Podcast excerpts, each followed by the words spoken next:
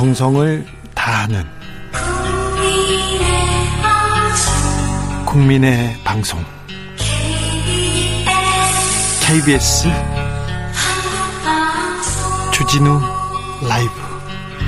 그냥 그렇다고요.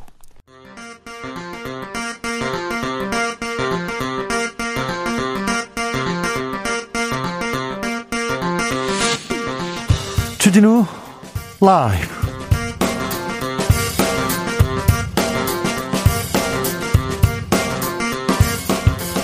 2021년 4월 15일 목요일입니다. 안녕하십니까. 주진우입니다. 이제는 대선이다. 여야가 지도부 세판짜기에 돌입했습니다. 여야의 새로운 수장 누가 될까요? 누가 당을 이끌게 될까요? 더불어민주당은 당심이냐 민심이냐 선택의 기로에 놓였고요. 국민의힘은 통합이 먼저냐 자강이 먼저냐 조금 음, 편한 소리인 것 같습니다. 호시절을 보내고 있습니다. 당내 속사정 좀 다른데요. 여야의 오선 의원, 안민석, 조경태 의원이 어떻게 보고 있을까요? 들어보겠습니다. 일본의 후쿠시마 원전 오염수 방출은 전 세계 인류에 대한 핵 공격이다. 전국 수산인들이 일어섰습니다. 후쿠시마 오염수 방류는 제2의 임진왜란이다. 부산, 울산, 경남도 강력히 반발합니다. 오염수 방류가 시작되면 제주도 앞바다까지는 언제 도착할까요? 어떤 영향이 있을까요? 대한민국 바다를 지키기 위한 우리의 대응 제주연구원 좌민석 연구원과 찾아보겠습니다. 세월호 참사 내일이면 꼬박 7년이 됩니다. 7년이 7년의 낮과 밤 그 세월이 지나는 동안 밝혀진 진실이 너무나 없습니다. 왜 침몰했을까요?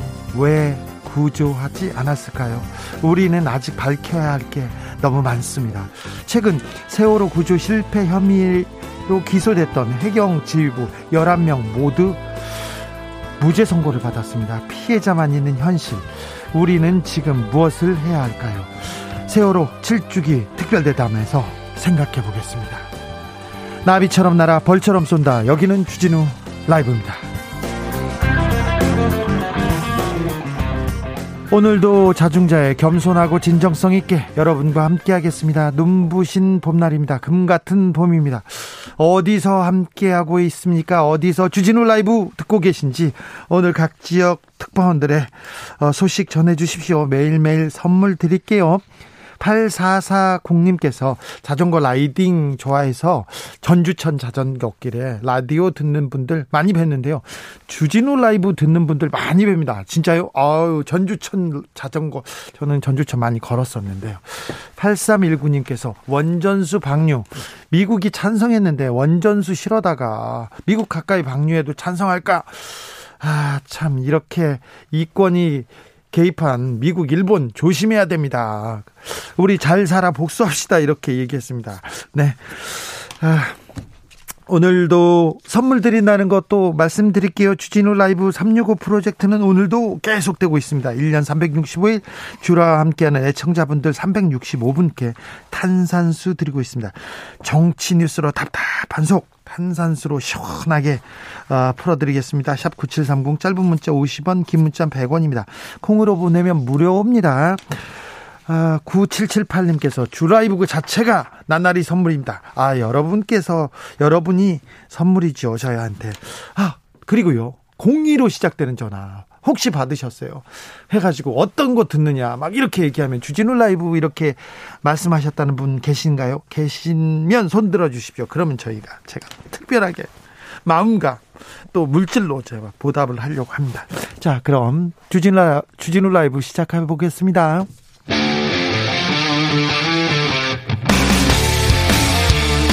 탐사보도 외길 인생 20년. 주 기자가 제일 싫어하는 것은? 세상에서 비리와 부리가 사라지는 그날까지. 오늘도 흔들림 없이 주진우 라이브와 함께.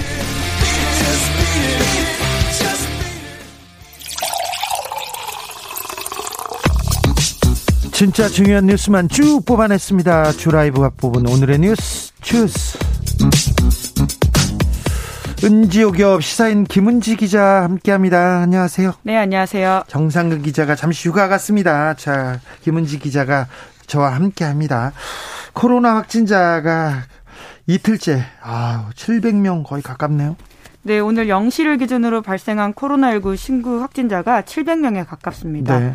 모두 698명인데요. 어제 731명보다는 줄었지만 이틀 연속 700명대 안팎이라서 4차 유행 시작된 게 아니냐 이런 우려가 나오고 있습니다. 우려가 큽니다. 특별히 수도권, 지방 할 것 없이 지금 계속 나오고 있어요. 네, 이제 특히나 사람이 많이 모여 사는 수도권에 환자가 있다 보니까요. 확산세에 대한 걱정이 더 커지고 있는데요. 국내 신규 환자 65% 이상이 수도권이라고 합니다. 네. 수도권에서는 가족 모임을 비롯해서 식당, 어린이집, 교회 이렇게 다양한 일상 공간을 고리로 한 집단 감염이 일어나고 있다고 하는데요. 네. 심지어 언제 어디서 감염됐는지 알지 못하는 환자 비율이 4명 중 1명이 넘는다고 합니다. 그래서 지금 더 걱정이에요. 옛날엔 전수조사가 잘 돼서 잘 돼 가지고 어디서 걸렸다, 어디를 통제하면 된다. 그런데 지금 그게 잘 안 된다고 합니다. 우리나라만 전 세계에서 거의 우리나라만 이 추적 조사가 가능했는데 지금 이 어, 추적 조사가 되지 않는 비율이 높아진다고 해서 좀 걱정입니다. 백신 접종 현황도 좀 알려주세요. 네, 코로나19 예방 접종 대응 추진단은 오늘 0시 기준으로 코로나19 백신을 접종받은 사람이 전날보다 6만 명 가량 늘었다라고 밝혔는데요. 이로써 백신 1차 접종을 완료한 인원이 모두 128만 6천여 명에 달합니다. 아직 백신 접종 아, 속도가 좀 더딥니다. 그런데 질병관리청에서는 지금 계산대로 생각대로 되고 있다 이렇게 얘기하는데 그런데 백신 수급 걱정이에요. 전 세계적 걱정입니다. 그런데 국내 업체가 백신 위탁 생산한다고 정부가 발표했어요? 네, 오늘 밝혀진 내용인데요. 구체적인 내 국내 제약사 이름과 생산할 백신 종류는 밝히지 않았습니다. 네. 왜냐하면 기업 간 계약 사항이기 때문에 자세한 사항은 공개할 수 없다 이렇게 밝힌 건데요. 공개하면 또 주식 오르고 막 먼저 사고 그러니까요. 네, 벌써부터 주식들이 오르고 있습니다. 관련주로 네. 꼽히고 있는 제약사주들 위력한 것들이 있는데요. 네. 거기가 널뛰고 있다라고 하는데 계약이 확정되면 공개하겠다. 이렇게 밝히고 있는데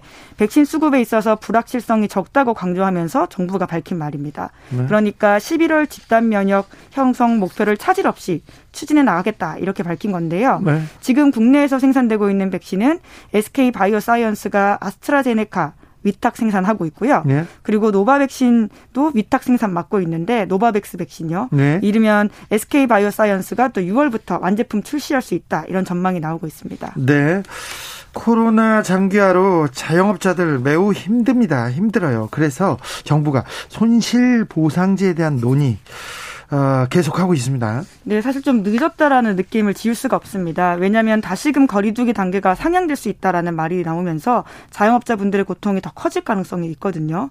손실보상제 논의를 좀 더 신속하게 했었어야 되는데 어제 기획재정부가 밝히기를 관련 연구 용역 결과가 나와서 실무초안 만들었다라고 했고요. 관련 기관들과 본격적으로 협의에 들어갈 예정이라고 밝혔습니다. 아이 그런데 이게 돈이 워낙 많이 들어가지고요. 그리고 언제부터 이 손실 보상을 해줘야 되나 소급 적용 이 부분도 또 논란거리입니다. 네, 이제 굉장히 그 부분에 대한 관심이 많습니다. 그래서 그 어제 여당 초선 의원 26명은 손실 보상제를 소급 적용해야 한다 이렇게 촉구했는데요. 주장의 내용은 이렇습니다. 국가재정 운운하는 기재부 주장 앞에 멈칫한 채 골든타임을 계속 흘려보내는 우를 범했다라고 비판을 한 건데요. 초선 의원으로서 결기를 충분히 보이지 못해서 과거를 통렬히 반성하면서 소급 적용해야 된다 이렇게 주장하고 있고요. 이 부분에 대해서는 국민의 국민의힘 초선 의원들도 얘기가 있었다면서요? 네, 간만에 여야가 같은 목소리를 내는 모습을 보여줬습니다. 오늘 국민의힘 초선 의원 전원, 그러니까 56명인데요. 이들도 소급 적용이 반영된 소상공인 손실보상법을 6월 국회에서, 아, 죄송합니다. 4월 국회에서 처리해야 한다. 이렇게 목소리 높였습니다. 더불어민주당은 당대표, 당대표 선거로 지금 후끈 달아올랐습니다. 네, 당대표 선거 5월 2일로 예정되어 있습니다. 그래서 어제 오늘 출마 선언이 계속 이어졌는데요. 어제는 홍영표 의원이 출마 선언했고 오늘은 송영길, 우원식 의원이 도전 의사를 밝혔습니다. 예상대로 3파전입니다. 네, 그렇죠. 홍 의원은 출마 선언 이후에 오늘 첫 공식 일정으로는 광주 망월동 국립 5.18 민주묘지를 찾아서 참배했습니다. 어떤 표심을 노리, 는지 보이는 것들이고요. 또 우원식 의원은 촛불 시위가 열렸던 지역이었던 서울 청계광장에서 출마 선언했습니다. 네. 이렇게 이야기했는데요. 친문 비문 대회가 아니라 민생 대회 만들겠다면서 민생이란 키워드를 강조했습니다. 네. 그리고 송영길 의원은 국회 소통관에서 출마 선언했는데요. 지난 재보궐 선거에서 결과에 대한 철저한 자기 반성을 통해서 개혁과 혁신만이 민주당을 살릴 수 있다라고 하면서 자기가 적임자다 이렇게 주장했습니다. 네. 국민의힘 당대표는 어떻게 돼가고 있습니까? 아직 공석이잖아요. 네, 그렇습니다. 비대위원장이었던 김종인 전 비대위원장의 자리를 비우면서 계속해서 비어 있는 곳인데요. 현재 국민의힘은 당내에서 자강파와 통합파 이렇게 나눠져서 토론이 이루어지고 있다고 합니다. 네. 각자 진단하는 국민의힘이 나아가야 될 방향이 다르다고 볼 수 있는데요. 자강론자들은 당대표부터 먼저 선출하자. 이런 입장이고요. 통합파는 먼저 통합하고 전당대회는 이후 이슈다. 이렇게 보고 있는 거죠. 현재 주호영 당대표 권한대행이 국민의당 안철수 대표에게 합당 시한을 주고 답을 기다리고 있다라고 밝혔습니다. 조만간 결론이 날 것도 같고 안 날 것도 같고 그렇습니다. 네, 정치라고 하는 게 아무래도 이제 한치 앞을 지금 내다볼 수 없는 상황인 건데요. 다양한 역학이 존재하기 때문이죠. 선거 끝나면 좀 한가 뭐라고 해야 되나요? 그렇게 또 그렇게 꼭 썩 꼭 필요한가 막 그런 생각도 하지 않습니까? 네, 우선 오늘 이제 안철수 국민의당 대표가 이렇게 밝혔는데 당내 의견 수렴해서 다음 주 후반 정도에 결론 내릴 수 있을 것 같다라고 했는데요. 음. 물론 이것도 이제 향후 일정들을 봐야지 알 수 있을 것 같습니다. 후반 정도에 결론을 내릴 수 있을 것 같다. 네. 그렇죠. 모두 다 가능성의 영역이고요. 정치하는 분들은 그렇게 얘기하더라고요. 할 가능성이 보이기도 할 듯합니다. 이렇게 해가지고 계속 다 열어두고 가는 거죠. 네. 그리고요. 네, 이제 그리고 또 윤석열 전 검찰총장을 중심으로 김종인 전 국민의힘 비상대책위원장 또 신당 구상을 밝힌 금태섭 전 의원이 그 앞에서 제3지대 정계 개편 일어날 수도 있다 이런 전망이 있잖아요. 예. 이에 대해서 기자들이 안철수 대표에게 물었는데요. 그 부분에 대해서는 아는 게 없다면서 선을 그었다고 합니다. 김종인 전 비대위원장 어, 제3지대 그 정당을 만드는 일은 조금 속도를 낼 것 같습니다. 지금 보니까 그쪽으로 가겠다는 사람들이 좀 많습니다. 제3 지역이 아니라 국민의힘 주변이라고 봐야죠. 옆에 당이 하나 생길 가능성도 높다고 합니다. 네, 그러다 보니까 당대표 자리에 대한 이야기가 당장 나오지 않는 것 같습니다. 그렇습니다. 조금 음, 국민의힘 쪽은 여유가 있어 보입니다. 병원에 입원해 있던 이재용 부회장 오늘 구치소로 돌아간다고요? 네, 이재용 부회장은 지난 1월 국정농단 사건 파기환송심에서 징역 2년 6개월 선고받고 법정 구속된 바가 있습니다. 네. 충수염, 그러니까 우리가 보통 맹장이라고 부르는 부위죠. 네. 여기에 문제가 생겨서 지난 3월 19일 병원에 입원한 바가 있는데요. 네. 응급수술을 받은 지 27일 만에 돌아간다라고 합니다. 삼성 서울병원에 아주 큰 방에 계셨습니다. 네, 처음에 간 병원은 거긴 아니었는데 이제 옮겨갔다 이렇게 밝히고 있는데요. 오늘 동아일보가 단독이라고 하면서 네. 이재용 패기치고 싶지 않다. 오늘 구치소 복귀 이런 제목으로 이 부회장 소식을 알렸습니다. 좀 너무 좀 예. 네. 네 그런데요. 이제, 그, 이제 그러한 보도의 태도들을 굉장히 많은 언론들이 따라가고 동아일보하고 있는데요. 동아일보하고 저기 삼성하고 좀 특수한 사돈간 이런 관계지 않았습니까? 예, 네, 말씀해 주세요. 동아일보에 따르면 이번 퇴원은 이재용 부회장의 의지가 강했다 이렇게 밝히고 있는데요. 네. 상태를 좀 더 지켜보자라고 의료진이 이야기했지만 이 부회장이 더 이상 패키치고 싶지 않다면서 퇴원 의사 밝혔고 다시 구치소로 돌아갔다 이런 취지의 기사를 전하고 있습니다. 참, 네, 근데 보도 이렇게 방향이 너무 조금 예, 굉장히 좀 웃겨요. 예. 웃겨요, 저는. 그러니까 이재용 부회장 입장에 굉장히 반영된 네. 보도라고 할 수 있는데요. 저는 괜찮습니다. 패기치지 않고, 네, 저는 공정하게 이렇게 하고 싶습니다. 그런 내용을 너무 보였네요. 네, 자, 네. 이재용 부회장 재판 받아야 되지 않습니까? 네, 그또 다른 재판이 예정되어 있습니다. 국정농단 사건과는 별건으로 삼성 바이오로직스 분식 회계 및 삼성물산 합병 의혹. 우리가 흔히 삼바 사건으로 기억하는. 삼바 사건. 이거는 네. 불법 승계 관련된 정말 중요한 재판이 여기서 시작됩니다. 네, 그렇죠. 이 사건이요. 이제 오는 20일 열리는 첫 공판 기일이 있습니다. 네. 공판 기일에는 피고인이 반드시 출석해야 되기 때문에 형사 소송은 항상 가야 됩니다. 네, 그래서 이재용 부회장의 출석이 예정되어 있는데요. 네. 그래서 원래 앞서서 지난달 25일로 예정되어 있었는데 네. 한번 밀렸습니다. 네. 아, 이 재판이 어떻게 진행되는지 저희가 자세히 또 전해드리겠습니다.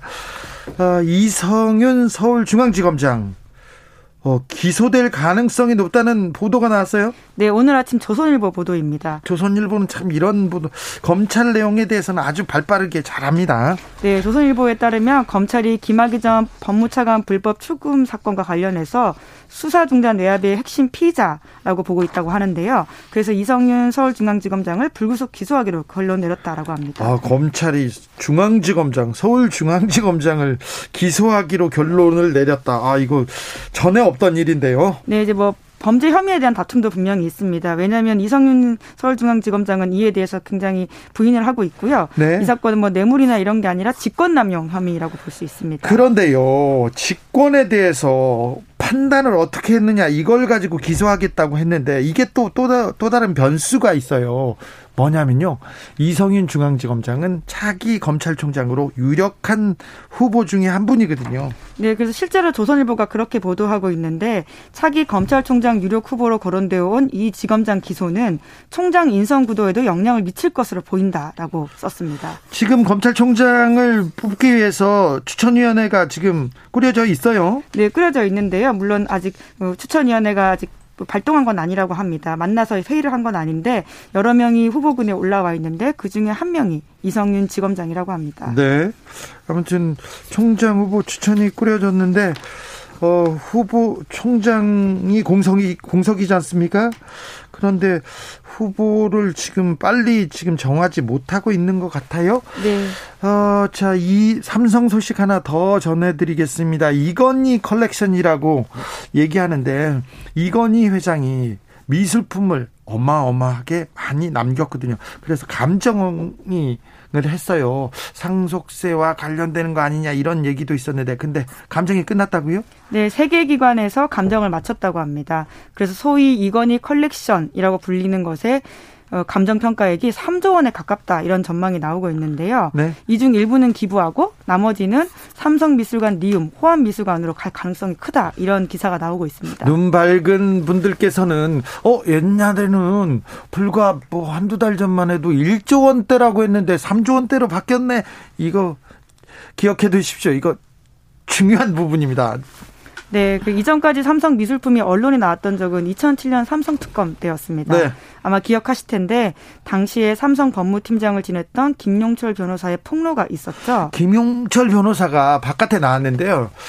들고 나온 자료가 하나도 없는데 뭐가 있었냐면 김용철 변호사의 차명 계좌 그리고 하나는 회장님 지시상, 그리고 하나는 행복한 눈물이라는 미술품. 이게 유명한 그, 그림이죠. 그 네. 미술품에 관련된 자료를 하나 가져왔어요. 그래서 그때 이 미술 얘기가 나왔고 미술품 얘기가 나왔고요. 제가 뒤에서 저 미술품을 뒤져봐야 된다고 계속해서 용인 수장고를 그때 그때 검찰이 한번 열어봤어요. 그게 지금 이제 이제 이건희 회장의 중요한 재산 목록이 돼 있습니다. 네, 그렇죠. 그러한 컬렉션이 지난해 10월 이건희 회장이 타계하면서 삼성 일가에서 내야 하는 상속세 이슈로 다시 불거지게 됐습니다. 네. 그러니까 이건희 회장이 남긴 주식이 19조 원 정도 된다고 하고요. 네. 그리고 이러한 미술품, 부동산, 현금 다 합쳐서 한 23조 정도 규모라고 하는데요. 네. 그러니까 상속세만 해도 12조에서 13조 될지도 모른다고 하기 때문에 이번 미술품 물납제가 굉장히 좀 관심을 끌고 있습니다. 네. 납부 기한이 이달 30일까지라고 하는데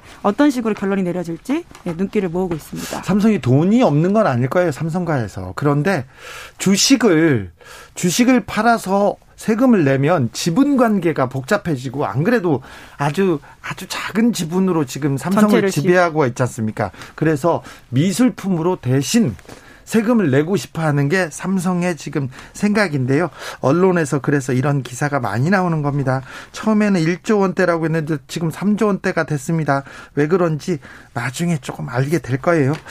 그런데요, 뜬금없이 남양유업 기사가 막 나왔어요. 주식 시장도 출렁거렸다고요? 네, 불가리스가 코로나 바이러스에 효과가 있다. 이런 연구 결과 나왔다고 남양유업이 지난 13일에 밝혔습니다. 잠시만요. 그 요구르트, 네, 유제품. 예. 요구르트 불가리스요? 네. 이제 그러다 보니까 이 해당 제품 판매가 급증하면서 남양유업 주가도 움직였다라고 하는데요. 하지만 앙암유업이 밝힌 연구는 손 소독제의 코로나 바이러스 억제 효과 실험과 비슷한 것뿐이라고 합니다.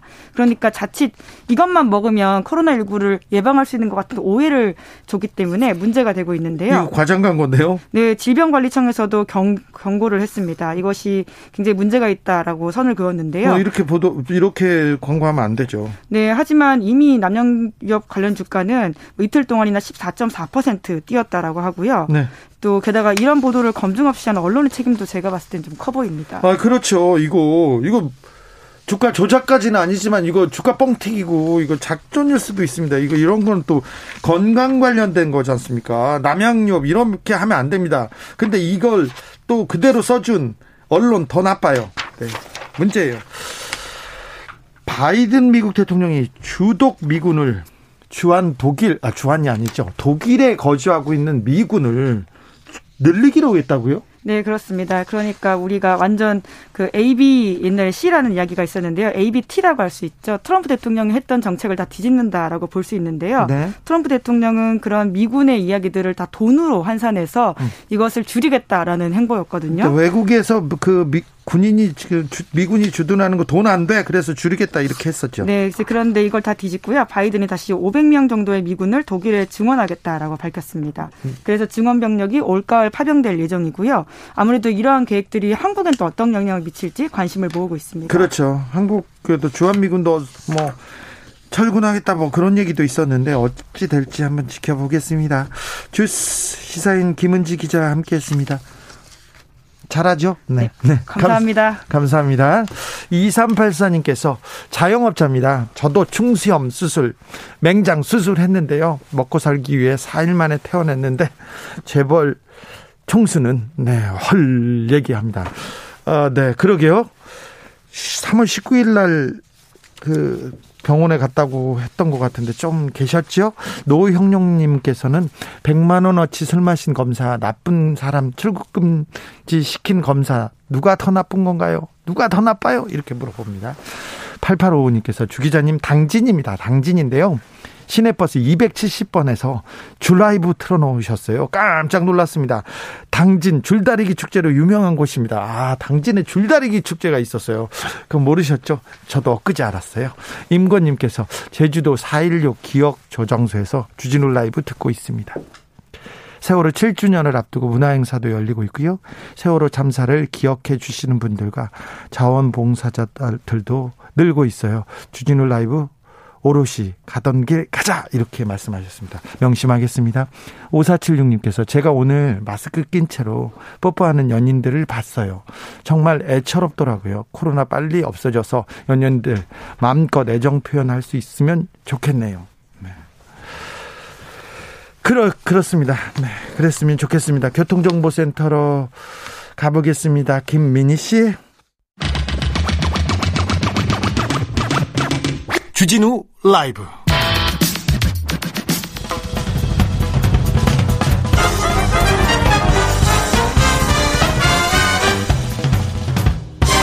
훅 인터뷰. 모두를 위한 모두를 향한 모두의 궁금증 훅 인터뷰. 후쿠시마 원전 오염수를 그냥 바다에 버리겠다 일본의 결정 이후에 반발하는 목소리 계속 나오고 있습니다.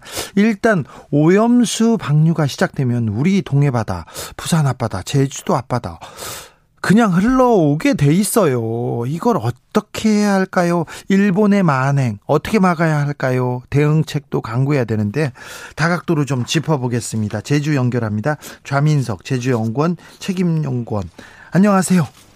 예, 안녕하십니까. 제주연구원의 좌민석입니다. 네. 에, 원전 오염수를 바다에 버리겠다고 결정했습니다. 일본 정부가 끝끝내. 일단 연구원님. 예. 음, 후쿠시마 오염수 방류 결정 어, 예상하고 있었을 텐데 소식 듣고 어떠셨어요? 예, 먼저 이건 아니다라는 생각을 했습니다. 왜냐하면 오염수를 방류하게 되면 우리나라에 유입되기 전에 먼저 그 자국 내 해양 생태계 변화뿐만 아니라 네. 수산업에 종사하는 수산업계 그리고 일본 주민들이 먼저 피해를 보거든요. 이러한 이유에서라도 방류 결정을 철회해야 하지 않나 생각하고 있습니다. 이건 아니다 이렇게 생각하셨군요. 예, 예, 예. 맞습니다. 아니 근데 스가 총리가 작년부터 작년부터 오염수 바다에 버리겠다 이렇게 계속 얘기했었지 않습니까? 예, 예. 어, 그런 이 결정을 내린 이유가 뭡니까? 예, 그 일본에서 올해 7월 23일에 올림픽이 개최가 되는데요. 네. 방류 결정을 서두른 이유는 그 내년 10월 10월이면 저장 탱크가 가득 차고 방류 준비 기간을 고려할 때 2년 뒤에나 실행할 수 있기 때문입니다. 그리고 도쿄 올림픽이 끝나고 오염수 처분 결정을 내리면 가을로 예상되는 중의원 해상과 총선거에도 악영향을 미칠 것으로 예상했기 때문이라고 생각을 하고 네, 있습니다. 그런데요, 올림픽을 앞두고 올림픽을 앞두고 우리나라는 그냥 저 올림픽 앞두고 우리나라 사람들 같으면 이런 큰 행사 앞에 두고 이렇게 오염수를 버리고 그런 일을 안 할 것 같은데 이런 얘기도요. 그런데 일본에서는 어, 조금 올림픽 때 우리가 원전에서 안전하다 이런 메시지를 좀 던지고 싶었던 건가요? 예, 그런 것 같습니다. 네, 그런 것 같습니까? 음, 일단 바, 바다에 버린다. 조금 그 다른 기술을 쓰고 고체로 만들어서 하고 그러면 처리하고 그러면 좀 어, 환경 오염 그다음에 오염에서는 좀 멀어질 것 같은데 왜 이런 방법은 생각 안 했을까요? 그 방사성 오염수 방류는 네? 해양 방류 외에 네. 그 대기 방류, 전기 분해 방류, 지하 매설도 가능합니다. 아, 네. 하지만 다른 방법은 그 예산이 많이 투입되기 때문에 해양 방출을 결정하지 않았나 그렇게 네. 생각을 하고 있습니다. 아, 참. 돈 때문인데 결국 돈 때문인 것 같은데. 어, 일본에서는요. 아, 일본 말고 다른 나라도 그 원전 오염수 바다에 방출하고 있다. 한국이나 중국도 방출하고 있다. 이렇게 얘기하는데 이건 사실인가요? 아, 그것은 사실이 아닙니다. 아니에요? 예, 예. 그 우리나라나 다른 국가에서 바다의 방출이 이루어지고 있다고 하는 것은 네. 냉각수를 말하는 것인데요. 네. 그 냉각수에 대해서 쉽게 설명드리도록 하겠습니다. 네.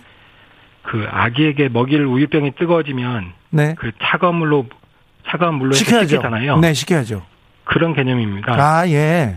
그 방사성 물질이 들어있는 벽이 뜨거워지기 때문에 네. 이를 식히기 위해서 네. 바닷물을 끌어올려서 벽을 식히고 방출하는 것이 냉각수입니다. 아 냉각수고 일본에서 네. 방류하겠다는 오염수는 그러면 어떤 물질인가요?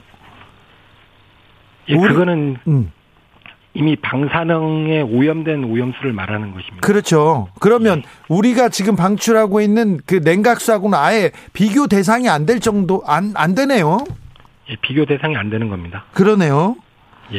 예. 어, 자, 일본에서 오염수를 해양에다가 바다에다 버린다면 바다에 방류한다면 우리나라에는 어떤 영향을 미칠 거라고 예상하십니까?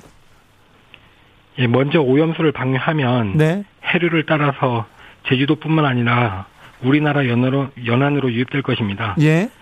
오염수가 유입되면 해양 생태계에 영향을 미칠 뿐만 아니라 우리나라 국민들이 수산물 기피 현상이 발생하면서 수산업계 종사자들에게 막대한 영향을 미칠 것이라고 생각합니다. 네. 또 시기에 대해서 물어보셨는데요. 네.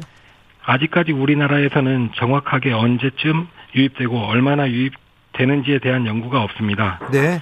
왜냐하면 일본에서 방류하는 방류량과 방류 지점, 즉 표층이냐 심층이냐에 대한 정보를 확실하게 공개를 하고 있지 않습니다. 네. 또 방류의 시기나 바람, 해류 속도, 그렇죠. 수온, 염분 등 다양한 변수 등이 먼저 파악되어야 한다고 생각합니다. 네. 연구원님, 그러면 만약에 해양에 방류하면 후쿠시마 앞바다에다 버리는 겁니까? 일단은 먼저 후쿠시마 앞바다에서 방류를 하는 것입니다. 혹시 뭐 거기 그 오염수 탱크를 갖다가 다른 데서 버리지 않을까요? 저는요, 어, 일본이 계속 약속을 안 지키고 있고 오염수 방류에 대해서 지금 그 데이터도 내놓고 있지 않아서 좀 믿을 수가 없어요. 지금까지 조금씩 바다에 오염수를 버리고 있을 가능성은 없나요? 조금씩 버릴 수 있는 가능성은 있다고 저는 생각을 하고 있습니다. 아, 그렇죠. 예, 예. 그리고 다른 동네에다가 버리면 어떡해요. 그래서 동해나 제주도로 더 빨리 오거나 더 많은 영향을 미치려고 아니면 일본에서 이 후쿠시마 앞바다에다가 버리면 도쿄 앞바다 쪽으로 이렇게 흘러가지 않습니까? 먼저. 예, 예. 그러니까 그걸 피하기 위해서 다른 동네에다 버릴 거 가능성이 좀 있을 것 같습니다. 아, 그 문제에 대해서는 방사성 물질을 이동을 시켜야 하기 때문에 네. 그것은 어렵고요. 쉽지 않습니까? 예, 네. 쉽지 않습니다. 네. 자, 크로시오 해류, 크로시오 난류인가요? 이 해류를 타고 흐를 가능성이 높다고 하는데 이 해류가 어디로 그러면 어디로 이렇게 경유해서 한국에 오게 됩니까? 예, 그 일단 후쿠시마는 일본의 동쪽에 위치하고 있기 때문에 네. 후쿠시마 해역에 흐르고 있는 쿠로시오 해류를 따라서 먼저 일본, 미국 적도를 거쳐 아시아로 되돌아온 후 대만 한류에 편승되어 제주 및 우리나라로 이동하게 됩니다. 그냥 그 그냥 제주 쪽으로 직행해서 올, 올 가능성은 없습니까? 괜찮습니까? 그거는 미세한 해류도 존재하기 때문에 아직 네. 정확하게 뭐라고 말씀드리기는 어려울 것 같습니다. 아 그렇군요. 제주도에는 어떤 영향을 끼치리라고 예상하고 있습니까? 일단 먼저 방사능 오염수가 유입되게 되면 그 수산업계에 상당한 영향을 미치겠죠. 예. 제주도 인근 해역에서 많은 수산 생물들이 어획이 되는데 네. 방사능 오염수가 유입되게 되면 일단 우리나라 국민들이나 제주 도민들이 수산물 섭취를 기피할 것으로 생각을 하고 있습니다. 네, 네, 그렇죠. 벌써부터 좀 걱정이 됩니다. 그런데 방사능 오염수에 피폭된 해양 생물 구분이 가능합니까? 이렇게 또 검사하면 나옵니까? 예, 눈으로는 구별하기가 어렵고요. 예. 방사능을 측정하는 기구를 이용해서는 일일이 측정을 해야 하고 그러면 측정은 할 수 있습니다. 아 그래요? 그 네. 연구원님 저는 또 일본에서 생산되는 일본에서 수입되는 수산물 있지 않습니까? 또 예. 믿을 수가 없어요. 이게 후쿠시마산이다. 어디에서 잡았다. 이것도 그 지느러미에 써놓는 것도 아니지 않습니까? 예, 예 아닙니다. 그죠? 예, 예. 일본에서 들어온 수산물이 지금 일본에서 안 오고 안 왔다 국내산으로 둔갑해 가지고 팔리기도 하지 않습니까?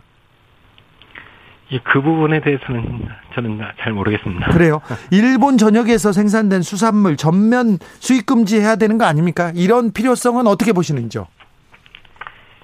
일단 저는 당연히 수입 금지해야 된다고 생각합니다. 네. 그 일본에서 방사선 오염수를 방류하게 되면 네. 그 지역에 서식하고 있는 수산 생물들이 이동을 할 것이고 어, 그렇죠. 이동하면서 방사성 오염수에 피폭될 것입니다. 네. 그리고 피폭된 수산물을 우리나라 국민들이 섭취하면 네. 인체에 쌓여 각종 암 등을 유발할 수 있기 때문에 네. 전면 수입 금지해야 한다고 생각을 하고 있습니다. 아 그렇습니다. 후쿠시마 거기에 지역구가 있는 것도 아니잖아요, 물고기가. 예, 예. 제주 인근에서 잡히는 수산물은 괜찮을까요? 제주 어민들 걱정이 클 것 같습니다. 만약에 방사능 오염수를 방류하게 되면 제주 연안에도 유입이 되기 때문에 네. 당연히 피해가 클 것이라고 지금 생각을 하고 있습니다. 아 그래요? 아, 제주도에서는 어떻게 대응 방안을 어떻게 마련하셨어요? 예, 저는 일단 단계별 대응 방안으로 1단계부터 4단계까지 제시를 하였는데요. 네. 1단계는 해양수산부가 운영하는 감시 체계를 이용한 모니터링 강화와 예. 자료 공유, 네. 그리고 2단계는 제주도 자체적으로 상황반 설치, 유관기관 협조, 수산물에 대한 감시 강화. 네. 3단계로는 방사성 오염물질 조사 지원, 선박 운항 통제 여부. 4단계는 방사성 물질 오염 지역의 선박 운항 통제, 수산물 유통 통제 등이 필요하다. 꼭 그렇게 제시를 하였습니다. 네. 어, 문재인 대통령이 이번 일본의 결정에 대해서 국제해양 법 재판소로 가자 이렇게 검토를 지시하기도 했습니다. 연구원님 보시기에는 어, 이 대응 어떻게 보십니까? 예, 그 저도 보고서에 네. 국제해양법 재판소에 제소해야 한다고 제시를 했는데요. 네. 문재인 대통령께서 현실적인 방안을 제시했다고 생각합니다. 네. 잠정 조치라는 것은 국제해양법 재판소가 네. 최종 판단을 내릴 때까지 일본이 오염수를 방류하지 못하도록 하는 것이기 때문에 네. 현실적인 대응이라고 생각합니다. 아 그렇습니까? 네. 어, 여기까지 듣겠습니다. 좌민석 제주연구원 책임연구원이었습니다. 말씀 감사합니다. 예, 고맙습니다. 나비처럼 날아 벌처럼 쏜다. 주진우 라이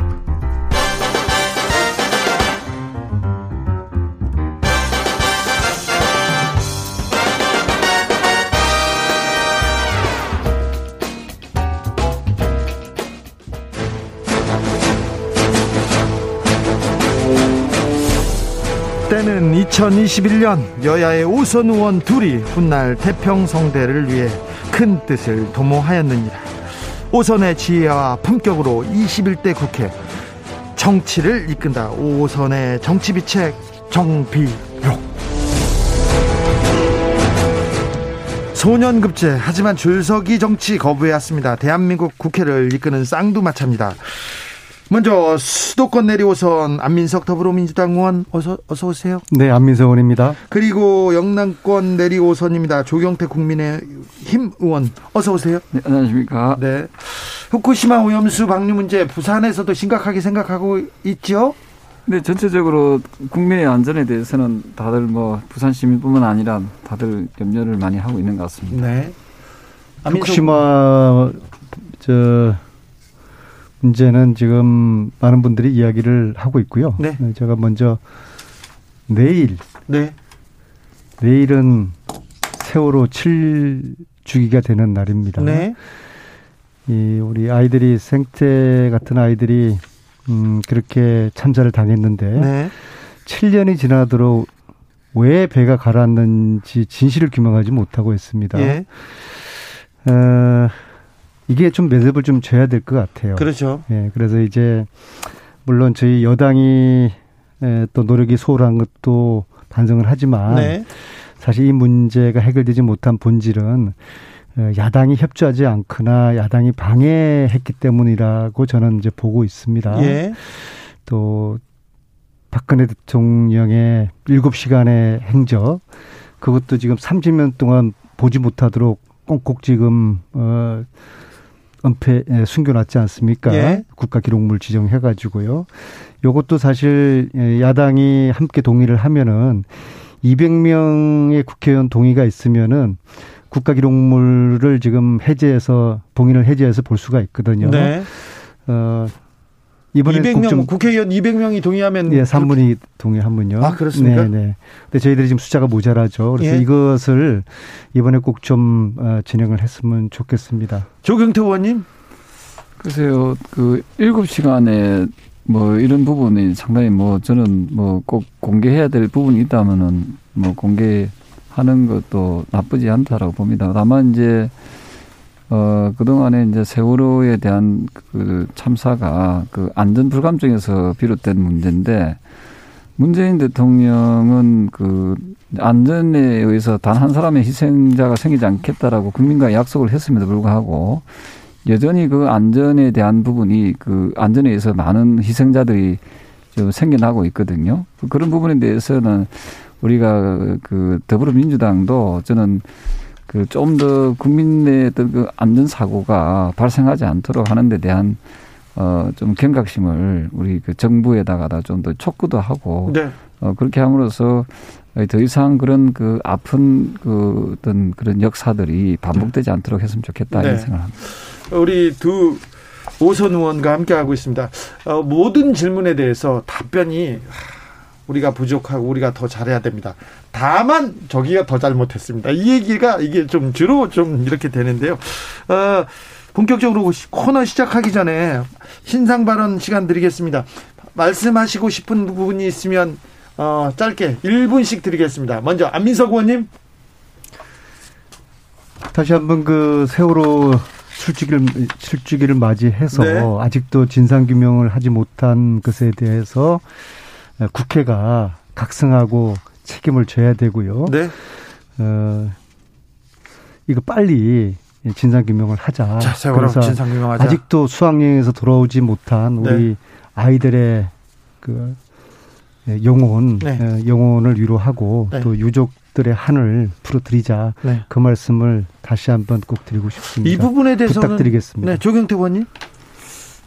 음, 저는 뭐 그 그래서 문재인 정권이 그 탄생을 했는데 네. 저는 문재인 정권 4년 동안에 과연 그런 진상 규명을 하지 않고 어, 뭘 했는지 저는 그걸 자꾸 야당 탓으로 돌리는 것 같은데요.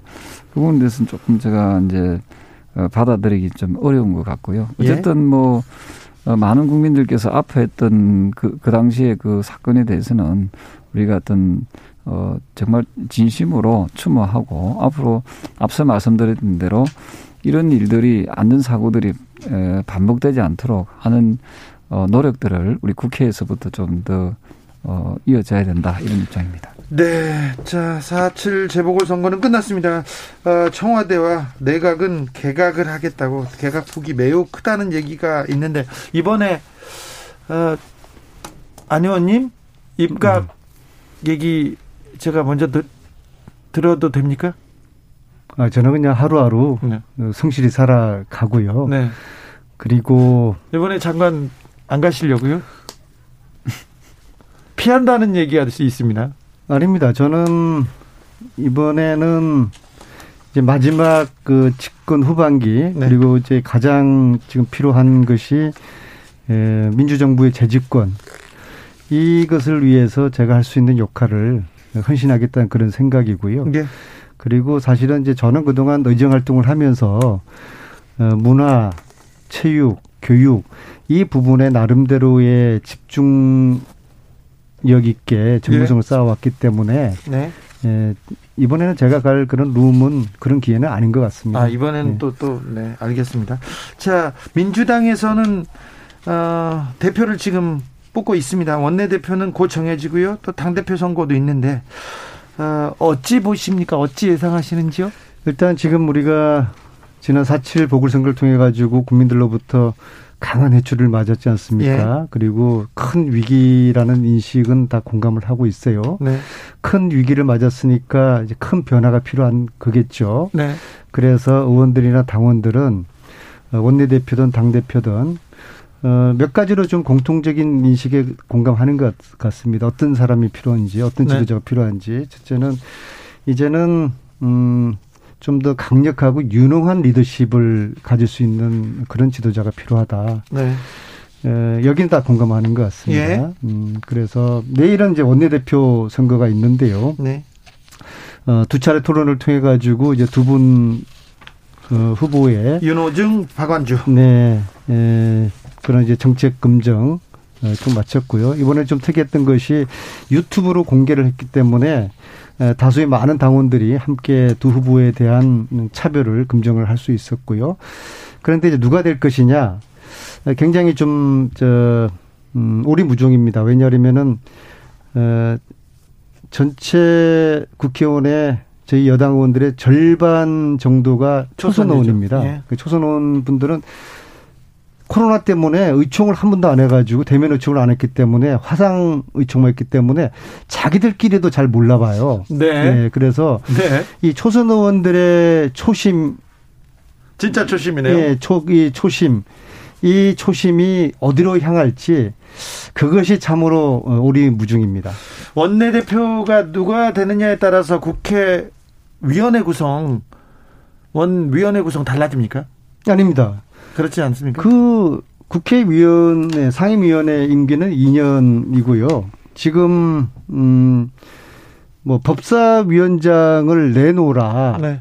아마 이제 국민의힘에서 이번 선거에 이겨 이겨서 이거 네. 역시 저는 이제 기고만장하고 이제 오만의 에 발로라고 보는데요. 이게 임기가 이제 국회 그 이 규, 규, 뭐 거의 규칙이죠. 네. 예, 예 룰인데 2년으로 정해져 있어요. 네. 어, 근데 이제 지금 왜 우리가 어, 상임위원장을 지금 다 갖고 있느냐? 네. 이게 어 작년에 야당에서 법사위원장을 주지 않으면은 나머지 자기들이 가져야 될 여섯 개도 하나도 안 받겠다고 해가지고 국회는 불러야 되고 그래서 어, 저희들이 지금 법사위원장을 포함한 모든 상임위원장을 갖고 있는 것이고요. 미국 의회 같은 경우에는 어, 다수당이 전 상임위원장을 독식하는 또 그런 구조가 돼 있어요. 예. 이제 장단점이 있는데 이 독식 구조가 반드시 어, 부정적인 것만 아니다. 뭐 저희들이 책임지는 거죠. 그리고 거기에 대한 책임으로 저희들이 이번에 해초를 강하게 맺어, 어, 맞았는데 어, 야당이 선거에 이겼다고 그래가지고 이걸 다시 다 내놓으라라고 하는 것은 어, 좀 앞뒤가 안 맞고요. 근데 이제 국민의당의 입장이 뭔지를 정확하게 아직까지 모르겠어요. 국민의힘. 네. 네. 그런데 오늘 그 원내대표 후보 토론회에서 두 분의 후보들께서 똑같은 입장을 밝히셨습니다. 법사위원장 자리는 내놓을 수가 없다. 그렇기 때문에 이건 굉장히 좀 흥나는 과정이 될 것 같습니다. 네, 그 저는 그 정치라는 것이 이제 여야가 서로 합의하고 또 양보하고 또 타협하는 게 또 민주주의 정신이기도 하고 그게 의회 민주주의가 어 그동안 그래 이어져 왔었습니다. 사실은 뭐 잘 아시다시피 18대 국회 때는 민주당이 81석이었습니다. 그 범한나라당계가 한 180석 이상 됐을 때 그때 그 민주당의 법사위원장 자리를 그 지금 국민의힘이 어 양보를 했었죠. 그래서 저는 원만한 그 의회가 굴려가려면은 그 소수당에 대한 배려가 저는 어, 반드시 필요하다는 겁니다. 어, 저희들이 만약에 그 다수당이 되었을 때도 저희들은 그렇게 할 겁니다. 그래서 저는 어, 이번에 그, 어, 국민들께서는 문재인 정권 더불어민주당이 이 독주하지 말라는 그런 일종의 경고의 메시지다 이렇게 보고 있거든요. 따라서 어 이번에 뭐 자리가 그 뭐가 그리 중요하겠습니까, 그죠? 그래서 어 조금 더 큰 정당에서 어좀 작은 정당에 대해서 어 배려해주고 어 과거에 제가 내용을 말씀드렸지만은 과거에 해왔던 그런 서로와 양보하는 그런 미덕을 가지고 저는 원만한 저는 원구성이 되기를 진심으로 바랍니다. 제가 이제 조경태 의원님하고 지금 한 4개월째 이 프로를 하지 않습니까? 네. 그 말씀하시는 그 묘한 묘한 특징이 있어요. 네. 긴듯 하면서 아니고 이렇게 좀 이야기를 꼬면서 이 이야 말씀하시는 걸 끝까지 들어봐야 돼요. 아, 그러니까 지금의 요지는 뭐냐 그러면은 법사위원장 달라는 거예요. 근데 그 표현은 절대 안 하세요. 아니, 정치적으로. 근데 이 말씀을 점잖게. 들어보면은 아 저게 법사위원장 달라는 거구나 그런 거죠, 정대 의원님. 그런데 뭐 위원장이 뭐가 중요합니까라고 하면서 결론은 이걸 안 주면은 너희 여당이 이 또다시 독선적인 운영을 하는 것이다. 그 말씀을 하시는데 아 좀 이 청취자들 듣기에 좀 이야기를 좀좀 분명하고 간결하게 하시는 것이 어떨까 싶네요. 글쎄요, 그 청취자분들이 다 들으실 수 있는 부분이니까 알아서 판단하시겠죠. 너무 그 우리가 이, 이런 좋은 프로에 나와서 우리가 정정하는 모습은 바람직하지 않는 모습이기 때문에 상대방을 좀 존중하는 뜻에서 네. 제가 조심스럽게 말씀드리는 거지만 어쨌든 우리 당 입장에서는 어 우리 당 입장에서의 그 요구에 대해서 저는 그 좀 더 많이 의석을 가지고 있는 훨씬 더 많은 의석을 가지고 있는 어, 민주당에서 좀 양보하는 양보해라. 모습이 네. 그러니까 법사위원장 달라고 하세요. 네. 양보하라는 거예요. 자 그런데 저 민주당에서 그건 안 됩니다. 그건 안 됩니까? 네, 그래 그렇죠. 그리고 그는 이미 그 저희 당 의원들의 다수와 지금 원내대표 후보 두 분께서 분명하게 입장을 밝히셨어요. 자, 그러면은 자, 법사위원장은 안 돼. 이렇게 얘기합니다. 그러면요. 국민의힘은 어떻게 합니까? 위원장을 중요한 거 아니라면서요. 아, 안 되면 안 되는 거죠. 안 되면 안, 되면 안 되는 거고 그거는 이제 끝까지 한번 들어보세요. 국민들께서 그 잘그 그 판단하실 거라 이렇게 보고 있습니다. 그래서 네. 굳이 그 상반기에 그 원 구성에 있어서 네. 그 어쨌든 좀 원만한 그 협의 합의가 전 개인적으로 좀 더 많이 가지 있는 정당에서 하는 하는 게 좋은데 만약 이것이 뭐 뜻, 뜻대로 안 이루어진다 해가지고 그게 대해서 뭐 과거처럼 그 우리 당에서 네. 국민의힘에서 어 왜 안 주냐 하고 네. 이렇게 크게 뭐 이렇게 분노하거나 뭐 그러지는 않을 거라 저는 그런 당내 분위기를 어 제가 조금 전해 전해드릴 수 있습니다. 그러면 아예 달라고 하지 마세요. 네, 일단 협상을 하는 거니까 어쨌든 그 새로운 지도부 구성되면은 또 원 구성에 대해서 협상은 또 당연히 하는 거고요. 네. 그럼에도 불구하고 달라고 하실 거죠. 그래서 제가 원내대표가 아니니까 잘 모르겠는데. 8237님께서 네. 20대 국회 여상규 법사위원장 국회 어떻게 했나요? 두 번 다시 그런 독선적 운영 보고 싶지 않습니다. 얘기했고요. 1798님. 과거 민주당이 야당 시절에도 법사위원장 야, 민주당이 했습니다. 이렇게 이런 의견도 주셨습니다. 어, 시간이 다 돼서 하나만 물어볼 텐데 청와대 정무수석은 누가 됩니까? 지금 이철희 전 의원으로 거론되고 있고요. 그 이철희 전 의원은 어, 오래 전부터 그분이 정치 이제 평론가로서 어, 자기는 청와대 정무수석의 꿈을 네, 어, 이야기를 해왔어요. 네. 되십니까? 보통 청와대에서는 이미 정리가 된 걸로 알고 있습니다. 청와대에서는 보통 음. 이렇게 임명하기 전에 임명하기 전에 언론을 통해서 이렇게 불거졌을 경우 때 굉장히 임명권자가 싫어한다고 이렇게 들었는데 될까요? 지금은 뭐, 뭐 사실상의 네. 결정이 된 것으로 보면 될 것 같습니다. 그래요? 안 됐을 가능성도 있다는데요. 아, 그래요? 제가 네. 어제까지는 아니 거의 대부분 그, 내정됐다고 이렇게 보도를 했는데 아, 그래요? 네, 발표되기 전에 되셔가지고 어, 또 이번에 그 들어가지 않으세요, 의원님은? 어디를 들어갑니까? 내각에. 저희는 잠시 쉬었다가 6시에 정비로 이어가겠습니다. 잠깐 안 가세요?